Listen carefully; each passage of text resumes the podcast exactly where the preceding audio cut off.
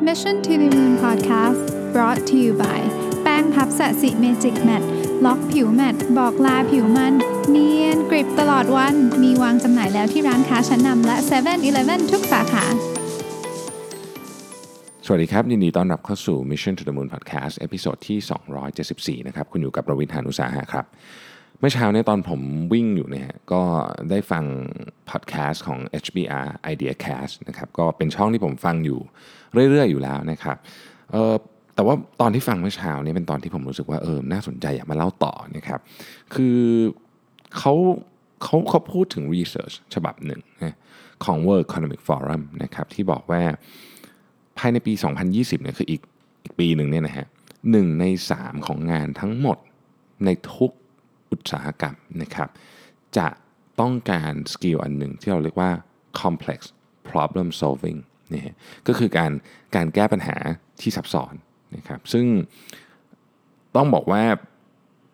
ไม่ไม่ใช่ทุกคนจะมี skill นี้นะเออบางคนอาจจะคิดว่าเรามีแต่ว่าจริง ๆ แล้วเรามีหรือเปล่านะครับ เดี๋ยวเราลองมาเช็คตัวเองกันนิดนึงในในพอดแคสต์อันนี้ก็ได้นะครับหัวข้อมันคือ the right way to solve complex business problems นะฮะคนที่พูดเนี่ยชื่อ Corey Phelps นะครับก็เป็นอาจารย์ที่ McGill University นะครับและเป็นผู้เขียนหนังสือเล่มหนึ่ง Crack It นะฮะ How to Solve Big Problems and Sell Solutions like Top Strategy Consultants นะครับก็ผมพยายามรวบรวมไอเดียออกมาให้ได้เป็นประมาณนี้นะฮะต้องบอกว่าคนจำนวนมากนะครับเวลามีปัญหาเนี่ยจะพยายามกระโดดไปหาวิธีแก้เลย นะครับซึ่งในปัญหาที่แบบปกติก็อาจจะทำได้นะแต่ปัญหาที่มันซับซ้อนมากๆโดยเฉพาะปัญหาในองค์กรเนี่ยวิธีนี้มันอาจจะไม่ work นักนะครับคือ Corey Phelps เนี่ยเขาบอกว่าทุกวันนี้มันการแก้ปัญหาเนี่ยจริงๆที่มันอาจจะไม่ได้ผลหรือไม่ไม่ไม่ productive เท่าที่ควรเนี่ยมันต้องมันต้อง อ้างอิงย้อนไปถึงวิธีการทำงานของสมองเราเลยก็ได้เขาบอกว่าทุกวันนี้องค์กรมันมันงานมันเยอะมาก แล้วก็มันมีอะไรที่ซับซ้อนมากมายถูกไหมฮะเพราะฉะนั้นเนี่ยเราเราจึงเห็นคนจำนวนมากเลยที่ที่มีวิธีการคิดว่าเออเนี่ยมันไม่มีเวลาที่จะวิเคราะห์ปัญหาลึกๆหรอกไม่มีเวลาที่จะพยายามที่จะ define ว่าปัญหาคืออะไร คือมันต้องหาคำตอบเดี๋ยวนี้เนี่ยเราก็ต้อง implement มันให้เร็วที่สุดด้วยนะครับ ซึ่งมันตรงกับหนังสือเล่มหนึ่งที่ผมชอบมากนะฮะคือเขาในนี้เขาอ้างถึงหนังสือเล่มนี้นะฮะชื่อ Thinking Fast and Slow นะครับว่าสมองของเราเนี่ยมันถูกเหมือนกับโปรแกรมอะไรให้คิดเร็วๆอะนะฮะมันถูกโปรแกรมให้คิดเร็วๆนะฮะหลายครั้งสมองของเราเนี่ยมีข้อมูลนิดเดียวเองนะครับแล้วเราก็เหมือนกับคล้ายๆกับ จะใช้คำว่าแต่งเรื่องก็ไม่ถูกแต่ว่าเอาเอาสิ่งที่เราเชื่อมาประกอบกับข้อมูลอันนี้นะครับเพื่อหาหา solution ที่มัน work กับวิธีคิดของเราอะ คือเราเราเราเราทำให้มัน make sense สำหรับเราเรารู้สึกว่าเออ ถ้าเกิดเราคิดวิธีนี้มันจะ make sense นะครับเออสิ่งที่สิ่งที่ผู้เขียน Thinking, Fast and Slow เคยพูดไว้นะแล้วก็เป็นอะไรที่มีคนเอาไปอ้างถึงเยอะมากก็คือ system one thinking กับ system two thinking นะครับ system one thinking เนี่ยเป็นระบบเหมือนกับที่เราใช้ในการคิดแบบเร็วมาก system two thinking เนี่ยจะคิดแบบมี structure มีอะไรมากกว่านะครับ แต่ว่า system one thinking เนี่ยมันเป็นอะไรที่เราใช้เยอะที่สุดตัวอย่างหนังสือเนี่ยผมจำได้คือเขาบอกว่าถ้ามีไม้เบสบอลกับลูกเบสบอลราคารวมกัน 1.1 เหรียญนนะครับแล้วก็ไม้เบสบอลแพงกว่าลูกเบสบอล1เหรียญนะลูกเบสบอลราคาเท่าไหร่ นะครับคือคนถ้าคิดดูแล้วมันจะตอบ 10 เซนนะ0.1 เหรียญแต่จริงแล้วมันต้องเป็น 0.05 เหรียญนะครับผมคิดว่าเคยพูดเรื่องนี้ละในในในพอดแคสต์เก่าๆนี่ฮะประเด็นก็คือว่าเราใช้ระบบนี้ในการแก้ปัญหาเยอะมาก แม้แต่ปัญหาที่มันเป็นปัญหาที่ไม่ควรใช้ System 1 คิดเราก็ยังใช้นะครับก็เป็นเพราะว่าสมองเราเนี่ยมันมันมันถูกใช้คำว่า hard wire นี่แหละให้คิดอะไรออกมาได้เร็วๆนะครับเราอยากคิดอะไรเร็วๆกันมากกว่า สิ่งที่เขาเห็นในองค์กรจำนวนมากเลยนี่ก็คือว่า วิธีการแก้ปัญหาของผู้บริหารที่ทำงาน โดยเฉพาะผู้บริหารที่มีประสบการณ์เยอะๆเนี่ยจะรู้สึกว่าตัวเองเนี่ยรู้อยู่แล้วว่าปัญหานี้จะแก้ยังไงเขาเรียกอันนี้ว่า expertise trap นะครับคือ expertise trap เนี่ยมันเป็น cognitive bias ประเภทหนึ่งนะจากที่เรามีประมาณ 150 อันเนี่ยนะฮะ expertise trap เนี่ยทำให้เราไม่มองไปถึง หรือจริงๆเรียกว่าไม่สนใจดีกว่า ต้นต่อของปัญหานะครับ มาสโลเนี่ยเคยพูดไว้นะมาสโลเนี่ยรู้จักจาก hierarchies of needs นะครับจริงๆ แล้วมันมีอันหนึ่งที่ชื่อว่ามาสโล axiom นะครับคือเขาเราอาจจะคุ้นคุ้นในชื่อของ law of instrument นะฮะเราเคยได้ยินคำนี้ไหมเขาบอกว่า uh, I suppose if the only tool that you have in your toolkit is a hammer everything looks like a nail นี่คือ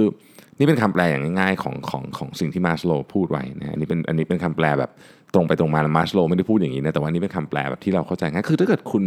สิ่งเดียวที่คุณมีคือค้อนเนี่ยทุกอย่างมันจะหน้าตาเหมือนตะปูไปหมด เพราะว่าคุณมีแต่ค้อนคุณอยากทุบทุกอย่างลงไปหมดเนี่ยดังนั้นอันนี้เป็นสิ่งที่สิ่งที่เราเรียกว่า expertise trap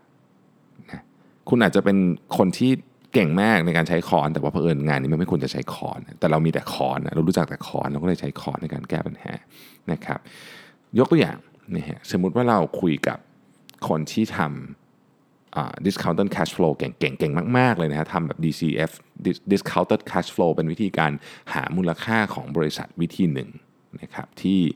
ที่นักเรียน MBA ต้องเคยเรียนนะสำหรับท่านที่ไม่ได้เรียน finance มันเป็นมันก็เป็นการเอาเอาเอากระแสเงินสดในอนาคตนะครับมันลด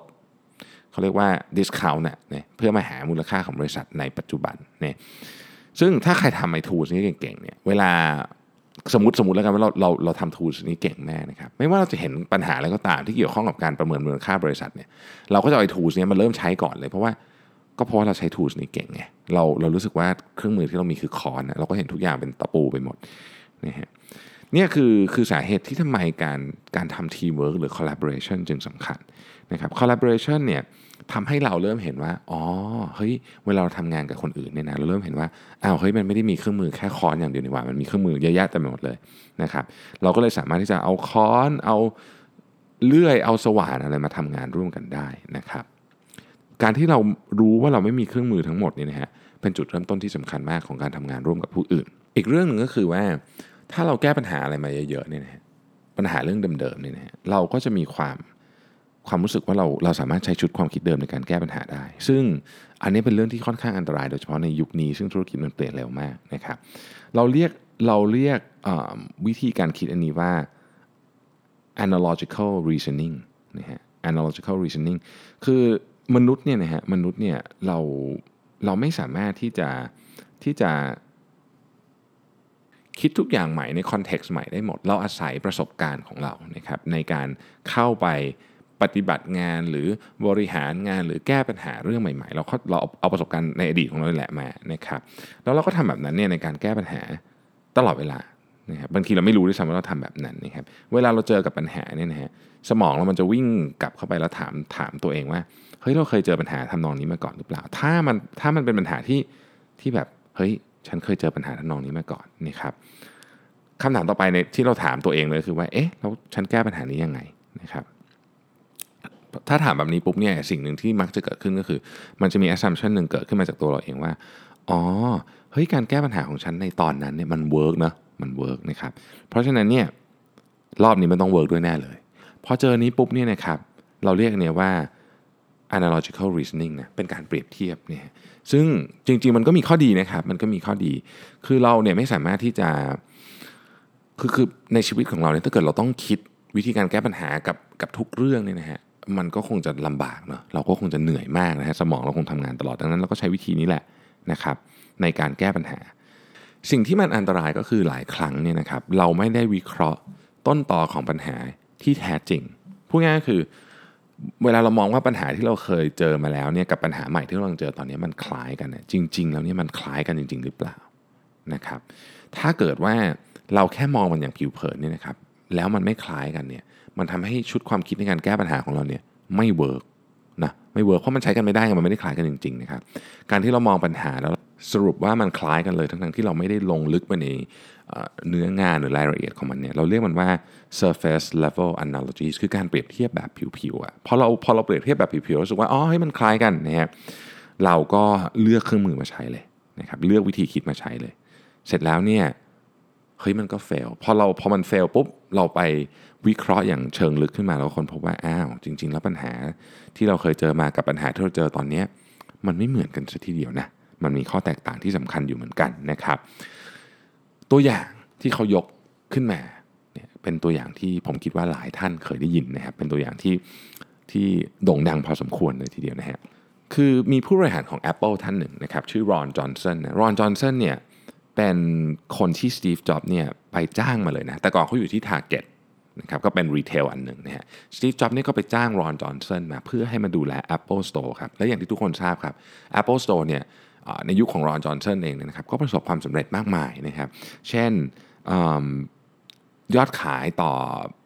ต่อ square foot เนี่ยสูงที่สุดในโลกนะครับเคยมีร้านอื่นมาแซงได้นิดหน่อย แต่ว่าในที่สุดแล้วเนี่ยถ้าเกิดเอาพูดถึงเชนใหญ่ๆที่มีร้านเยอะๆแบบ Apple Store เนี่ย Apple Store นี่เบอร์หนึ่งเลย ห้าล่าสุดนี่คือ 5,200 กว่าเหรียญต่อ square foot ซึ่งคนอื่นเนี่ยเขาได้กันแบบพันเจ็ดสองพันห้าเลยก็หรูแล้วนะฮะทีนี้เนี่ยรอนจอห์นสันก็ก็ทำงานที่ Apple ก็ประสบความสำเร็จมากนะครับแล้วก็ต้องบอกได้เลยว่าถ้าพูดถึงร้านที่เป็นหน้ามีหน้าร้านจริงที่เรียกเราเรียกว่า physical retailer เนี่ยนะครับ Apple นี่แหละ คือเบอร์หนึ่งของโลกก็ว่าได้ โดยโดยโดยก็มีรอนจอห์นสันก็มีส่วนมากในการทำให้เรื่องนี้เกิดขึ้นนะครับเขาสำเร็จมากจนกระทั่งวันหนึ่งเนี่ยก็ ถูกดึงตัวไปนะครับโดย JC Penney JC Penney ก็เป็นห้างสรรพสินค้าขนาดใหญ่ของอเมริกานะครับวันที่ข่าวออกมาว่าเฮ้ยรอนจอห์นสันที่ทำ Apple Store สำเร็จมาเนี่ยจะมา JC Penney เนี่ยหุ้นของ JC Penney เนี่ยขึ้นไปวันเดียวเนี่ย18%โหแปลว่าคนมั่นใจมากว่ามาถึงแล้วเนี่ยเวิร์กแน่นอนถูกไหมเพราะว่าเฮ้ยโหคนนี้เก่งมากเลยเคยทำ Apple Store ให้มันแบบรุ่งโรจน์ขึ้นมาได้นะครับทีนี้พอมาถึงปุ๊บเนี่ยรอนจอห์นสันเขาก็เขาก็ แก้ปัญหาอย่างเร็วเลยคือ JC p e n n y ก็กำลังมีปัญหาอยู่ในเรื่องของการเงินในตอนนั้นนะฮะก็แก้ปัญหาอย่างเร็วเลยคิดแผนออกมา ในช่วงเวลาเพียงไม่กี่เดือนเนี่ยเขาก็ประกาศแผนในการคล้ายๆกับว่าเหมือนกับ turn around JC p e n n y นะครับซึ่งประกอบไปด้วย 3 ส่วนด้วยกัน ส่วนที่1นะครับ JC p e n n y เนี่ยเป็นห้างสรรพสินค้าที่ลดราคาบ่อยมากนะครับเขารอนจอห์นสันบอกว่าเราจะไม่ลดราคาละนะครับเราจะไม่เราจะไม่ลดราคาละนะครับ อันที่ 2 ก็คือว่า JC p e n n y เดิมทีเนี่ยเวลาจัดของก็จะจัดเป็นแบบเสื้อผ้าผู้ชายเสื้อผ้าผู้หญิงเลยนะฮะรอนจอห์นสันก็ประกาศบอกว่าต่อไปเนี่ยเราจะไม่จัดของตามฟังก์ชันแบบนั้นแล้ว เช่น เราจะไม่จัดของตามเสื้อผ้าผู้ชายเสื้อผ้าผู้หญิงแผนกเครื่องอะไรอย่างนี้ไม่เอาแล้วนะครับ ก็จะจัดของตามแบรนด์ตามบูติกของมันเช่น มี l a f r o r e n แบบเป็นเป็นมินิบูติกข้างในนึกออกนะว่าเราเดินห้ามก็จะมีเล็กๆของเขาอย่างเงี้ยนะฮะ Levi's นะครับมี Martha Stewart มีอะไรอย่างเงี้ยนะ ประมาณนี้นะฮะก็เป็นเหมือนกับย่อยๆ ก็คือไม่ได้แบ่งเป็นโซนแบบเสื้อผ้าผู้ชายเสื้อผ้าผู้หญิงละนะฮะแล้วก็เปลี่ยนชื่อนะฮะอันที่ 3 จาก JC Penney เนี่ยเปลี่ยนเป็น JCP นะครับหลายท่านอาจจะคุ้นๆให้ JCP เนี่ยนะฮะแต่ประเด็นมันอย่างนี้ฮะภายใน 1 ปีเนี่ยนะฮะเขาทำแผนเนี่ยกับร้านทั้งหมดของ JC Penney 1,100 ร้านเนี่ยฮะแล้วมันบอกอะไรเราบ้างมันมันบอกว่า เขามั่นใจในวิธีการแก้ปัญหาอย่างมาก แต่ปรากฏว่ามัน fail แบบแบบแบบอย่างรุนแรงเลยนะฮะคำถามก็คือ เฮ้ยทำไมถึงไม่ลองทำไมถึงไม่ลอง Pilot Store ก่อนทำแค่ 1-2 Store ก่อนนะครับอันนี้เป็น quote ที่ลงในหนังสือพิมพ์ลงในอินเทอร์เน็ตลงในข่าวเลยนะครับรอนจอห์นสันบอกว่า at Apple we didn't test anything เขาพูดเองเลยนะครับบอกว่าที่ Apple เนี่ยเราไม่เคยทดสอบอะไรเลยนะทำไมเราต้องทำ Pilot Store ด้วย เรา roll out ก็ roll out มันทีพันหนึ่งร้อย store เลยนะครับ อันเนี้ย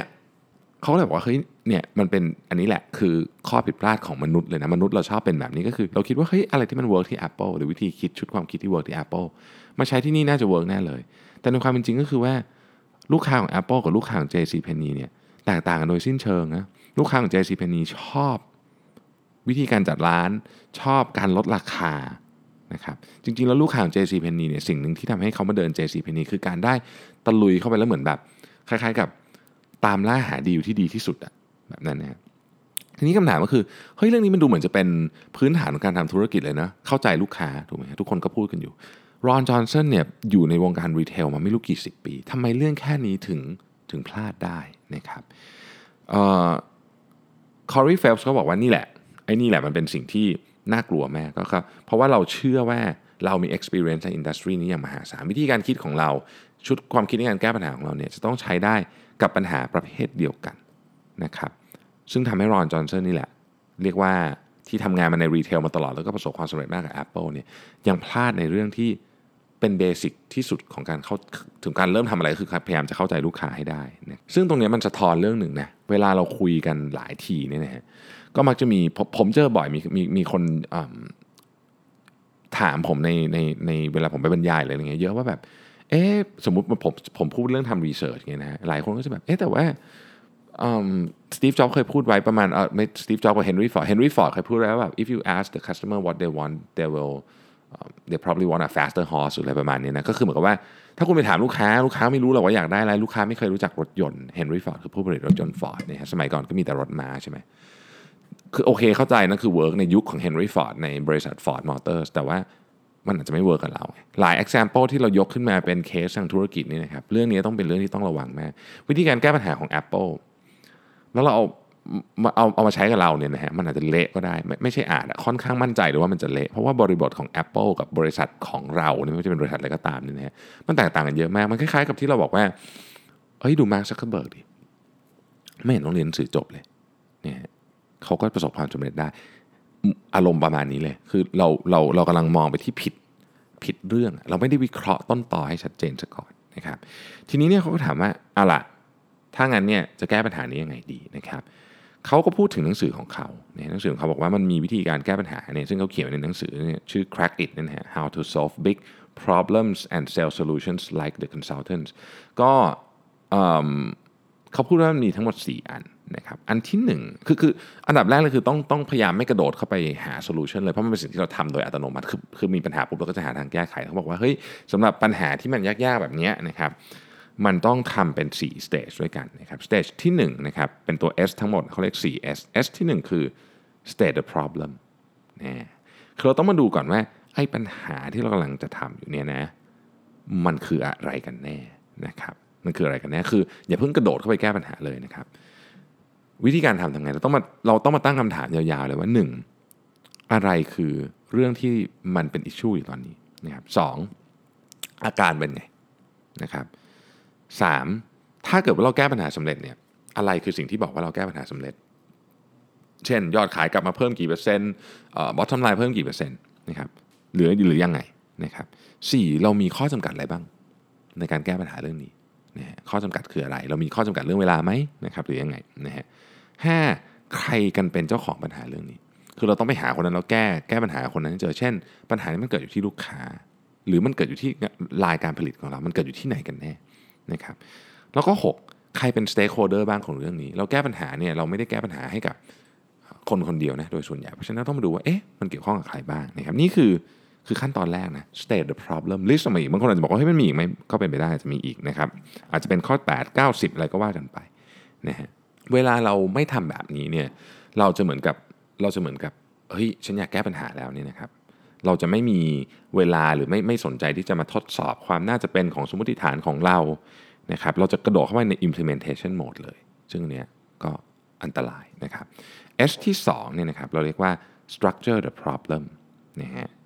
ทำไง structure the problem นี่คือ เมื่อเรารู้แล้วว่าปัญหาของเราคืออะไรนะครับ เราต้องมาหาก่อนว่าอะไรเป็นความเป็นไปได้ ที่จะเป็นต้นเหตุของปัญหานี้นะฮะเราเรียกว่า potential cause of problem นะครับพอเราพอเราเริ่มเข้าใจแล้วเนี่ยนะฮะว่าเฮ้ยต้นเหตุของปัญหานี่มันคืออะไร เวลาเรา structure มันขึ้นมาได้เนี่ยนะฮะเราจะทำการ analyze ครับ analyze ว่าเฮ้ยแต่ละมุมของมันเนี่ยสิ่งที่เราสิ่งที่เราคิดเนี่ยมันถูกหรือเปล่านะครับ analyze ต้นเหตุของปัญหา ยังไม่ได้เริ่มแก้เลยนะครับ analyze ต้นเหตุของปัญหาก่อนนะครับแล้วเข้าสู่ขั้นตอน S ที่3นะฮะ คือ solution อ่าคราวนี้ได้ได้ได้ได้ solution แล้วนะครับ ก็เราก็จะพยายามสร้าง solution ขึ้นมานะฮะทีนี้เนี่ยเวลาเราสร้าง solution ขึ้นมาเนี่ยนะครับ อันหนึ่งที่เราชอบทำมาก ๆ เลยก็คือ brainstorming ฮะแต่ว่าบางทีเราไม่ได้ผ่านขั้นตอนที่ 1 และ2มาก่อนเราก็โดดมาถึงปุ๊บเราก็ brainstorm เลยทำไมคนถึงชอบ brainstorm มันมันสนุกครับ มันสนุกในการได้โยนไอเดียออกมาเพื่อที่จะแก้ปัญหามันสนุกดีนะครับ แต่ถ้าเกิดว่าเรา กระโดดเข้ามาเลยโดยที่ไม่ analyze ว่าปัญหาคืออะไรเนี่ยนะครับสิ่งที่มันจะเกิดขึ้นเนี่ยมันมันมีหลายหลายเรื่องแต่อันหนึ่งที่เกิดขึ้นเยอะก็คือว่า หลายครั้งเนี่ยคนที่เข้ามาในห้อง brainstorm เนี่ยไม่เข้าใจปัญหาเพียงพอนะครับพอไม่เข้าใจปัญหาเพียงพอเนี่ยมันจะมีสิ่งที่เรียกว่า self censor เกิดขึ้น self censor คืออย่างนี้สมมติเราคิดจะพูดเรื่องอะไรขึ้นมาเนี่ยเรารู้สึกว่า ฮ้ยถ้าฉันพูดออกไปเนี่ยมันจะฟังดูโง่เปล่าวะองค์กรมันทำแบบนี้ไม่ได้นี่หว่าเรื่องนี้คงไม่เวิร์กแน่เลยนะครับ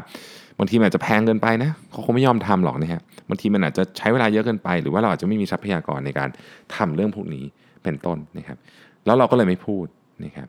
อันนี้คือข้อเสียมากเลยของการที่แบบไม่มีการ analyze ปัญหา แล้วก็ทำความเข้าใจปัญหาก่อนแล้วก็โดดเข้ามาหาทางออกเลยนะครับ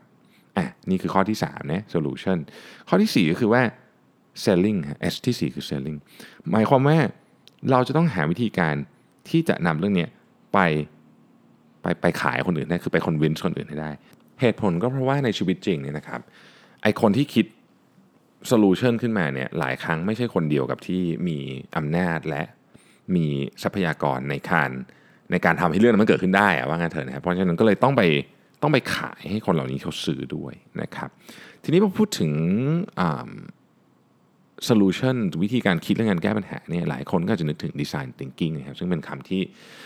เราได้ยินกันเยอะมากทุกวันนี้นะฮะดีไซน์ thinking เนี่ยมันเป็น approach ที่ดี คือบางทีเนี่ยปัญหาของทุกวันนี้นะฮะมันเป็นมันเป็นแบบ unknown unknown คือฉันไม่รู้ฉันไม่รู้อะไรคือคือมันมันมันมันยากไปหมดเราเจอกับปัญหาที่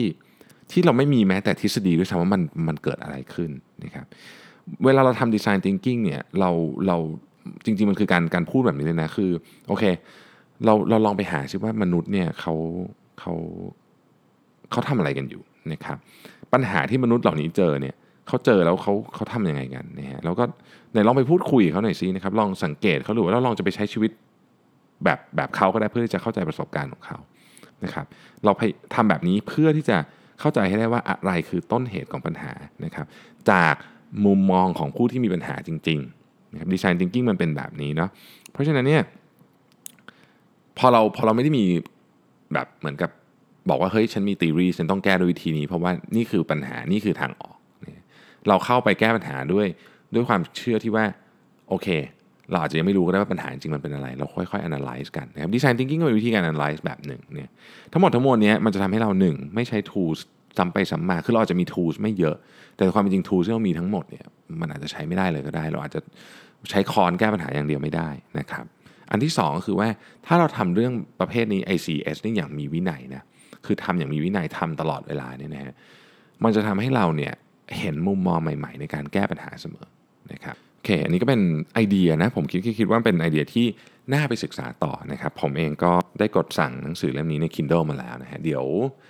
ถ้ามีอะไรน่าสนใจในนี้เดี๋ยวจะมาเล่าให้ฟังนะครับปิดท้ายนิดหนึ่งปิดท้ายนิดหนึ่งนะครับเอ่อ Financial Times เขาทำเซอร์เวยนะบอกว่าอะไรคือสิ่งที่สิ่งที่บริษัทปัจจุบันนี้หามากที่สุดนะครับ ก็ก็อันคำตอบที่ขึ้นมากระโดดขึ้นมาอันแรกเลยก็คือนี่ complex problem solving skill นะครับเพราะฉะนั้นเนี่ยเราลองหาวิธีการเนาะที่ที่เราจะไม่ถือแต่คอนอย่างเดียวเพื่อที่จะไปทุบ แก้ปัญหาทุกเรื่องเพราะทุกอย่างไม่ใช่ตะปูนะครับบางทีมันจะเป็นอะไรที่เราไม่เคยรู้จักเลยด้วยซ้ำนี่ครับเพราะฉะนั้นชุดความคิดในการแก้ปัญหาในเชิงนี้ก็เป็นสิ่งที่น่าสนใจและน่าศึกษาต่อเป็นอย่างมากนะครับ โอเค ก่อนจะทิ้งท้ายกันก็ต้องขออนุญาตเป็นกระบอกเสียงเล็ก ๆ อีกครั้งหนึ่งนะครับเผื่อที่หลายท่านอาจจะมีความกังวลเรื่องของฝุ่นควันในกรุงเทพมหานคร และหลายจังหวัดในประเทศไทยตอนนี้นะครับ ก็ต้องบอกว่าควรกังวลถูกต้องแล้วนะฮะป้องกันตัวเองให้ดีนะครับ หน้ากาก ใส่นะครับ ถ้าใส่ต้องใส่ให้ถูกด้วยนะครับ มันมีวิธีการใส่อยู่นะครับเข้าไป search ในอินเทอร์เน็ตแต่ว่าสิ่งที่อันตรายที่สุดก็คือว่าเราเราเราคิดว่ามันเป็นเรื่องเล็ก เพราะมันไม่มีทางเป็นเรื่องเล็กแน่นอนนะครับ หลายคนเริ่มป่วยแล้วจากอาการที่สัมผัสกับฝุ่นมากเกินไปนะครับ ไม่มีใครรู้ว่าจะอยู่ถึงเมื่อไหร่นะฮะแต่ว่าทางที่เราทำได้ก็คือเราต้องเราต้องหาวิธีการปกป้องตัวเองนะครับ ก็ดูแลสุขภาพกันด้วยนะครับ ทุกคนเราก็ พรุ่งนี้พบกันใหม่กับ Mission to the Moon Podcast ครับ ขอบคุณครับ